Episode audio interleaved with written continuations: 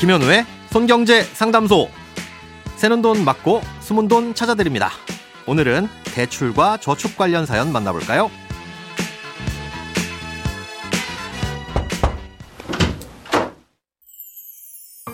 결혼한 지 10년 차 되는 부부인데요. 아이가 태어나고 나서는 외벌이로 지내다 이제 다시 맞벌이로 돌아가려고 합니다.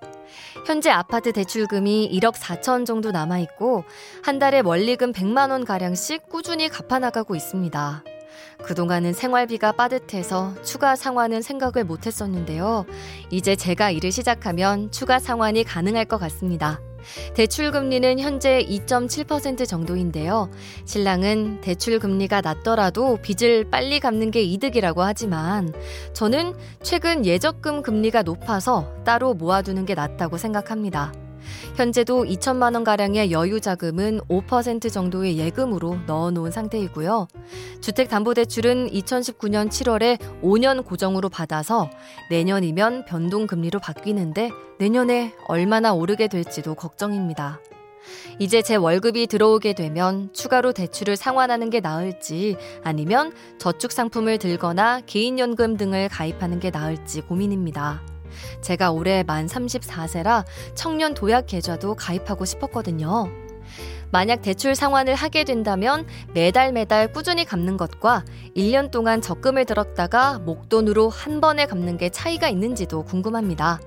장기적으로는 좀 더 넓은 집으로 이사를 하고 싶은데 저축 계획을 어떻게 잡아야 하는지도 알려주세요. 빚을 갚는 것과 저축을 하는 것 중에 무엇부터 해야 되는지 고민이시라는 사연을 종종 소개해드린 적이 있었는데요. 일반적인 예적금 금리는 대출 금리보다 낮기 때문에 웬만해선 빚을 갚는 게 유리하다고 말씀드렸었습니다. 다만 청년 희망 적금처럼 이율이 특별하게 높은 적금이라면 이걸 먼저 가입하는 게 좋다고도 했었고요. 그런데 사연자님의 경우엔 좀 다릅니다.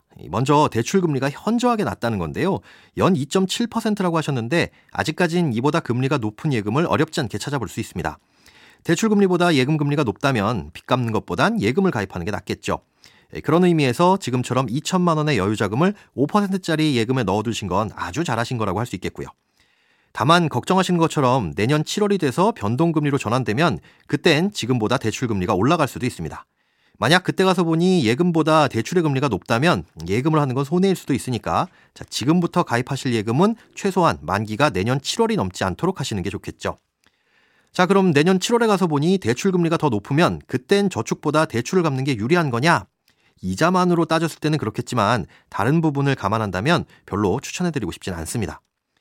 주택담보대출은 액수가 큰 장기 대출입니다. 오랜 기간에 걸쳐서 나눠내다 보니 이런 대출은 일부를 상환하더라도 당장의 큰 변화를 기대하기 어렵습니다. 예를 들어 1억 4천만 원의 대출을 3%의 금리로 30년 동안 상환한다고 가정하면 매달 내는 원리금은 59만 원 정도인데요. 여유자금 1천만 원 정도가 생겨서 이걸로 빚을 갚으면 한 달 원리금은 55만 원 정도로 약 4만 원 가량이 줄어듭니다. 이 천만 원이란 목돈을 넣은 것 치곤 체감될 만큼 부담이 줄어들진 않죠. 예, 또 이러다가 만약 목돈이 필요하면 대출을 받게 될 텐데 담보대출보다는 금리가 높은 신용대출을 이용하게 될 겁니다. 금리가 낮은 빚 갚고 높은 빚 쓰게 되는 모양새죠. 음, 그럼에도 갚으시겠다면 매달 조금씩 갚는 것보단 그래도 6개월에서 1년 정도 목돈을 모으셨다가 상황을 봐가면서 갚으시는 걸 권하고 싶습니다. 장기적으로 더 넓은 집으로 이사를 가려고 하신다면 그때도 대출을 받게 되실 텐데요. 이땐 원리금 상환이 얼마까지 가능한지를 놓고 판단하시는 게 우선입니다.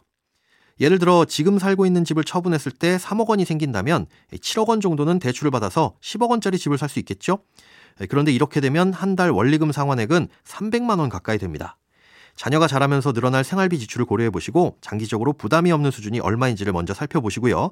이걸 기준으로 가능한 대출액을 판단해서 주택 가격을 정하고 차차 늘려가시면 되겠습니다. 돈에 관련된 어떤 고민이든 상관없습니다. imbc.com 손에 잡히는 경제 홈페이지에 들어오셔서 고민 상담 게시판에 사연 남겨주세요. 새는 돈 맞고 숨은 돈 찾는 손경제 상담소. 내일 다시 만나요.